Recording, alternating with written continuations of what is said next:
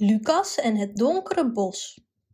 Er was eens in een bos een jongen genaamd Lucas. Hij woonde in een knus huisje met zijn ouders, omringd door hoge bomen en wilde bloemen. Lucas hield van het leven in het bos.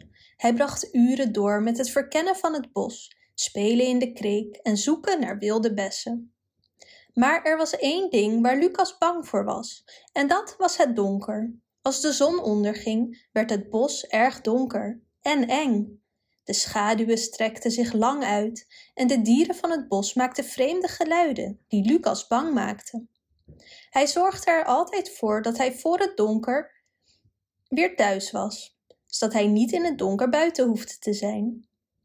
Op een dag was Lucas aan het spelen en hij had zoveel plezier dat hij de tijd uit het oog verloor. Voordat hij het wist was de zon onder en was het bos pikkendonker. Lucas realiseerde zich dat hij te ver weg was van zijn huisje en in het donker naar huis zou moeten lopen. Zijn hart begon te bonzen en hij voelde een brok in zijn keel. Maar toen herinnerde hij zich alle keren dat hij overdag het bos had verkend en hij wist dat hij het bos goed genoeg kende om niet te verdwalen. Hij herinnerde zich ook dat het niet, dat niet alleen het licht de dingen mooi maakt, maar donker ook. Dus besloot hij dapper te zijn en zich niet meer door het donker te laten afschrikken.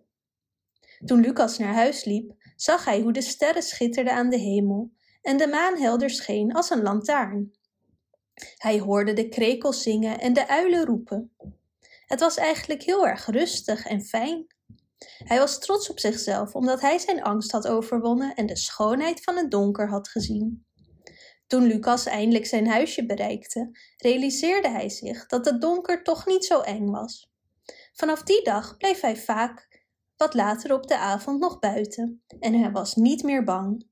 Hij leerde dat door zijn angst onder ogen te zien, hij zichzelf had opengesteld voor een hele nieuwe wereld van schoonheid en verwondering. Bedankt voor het luisteren.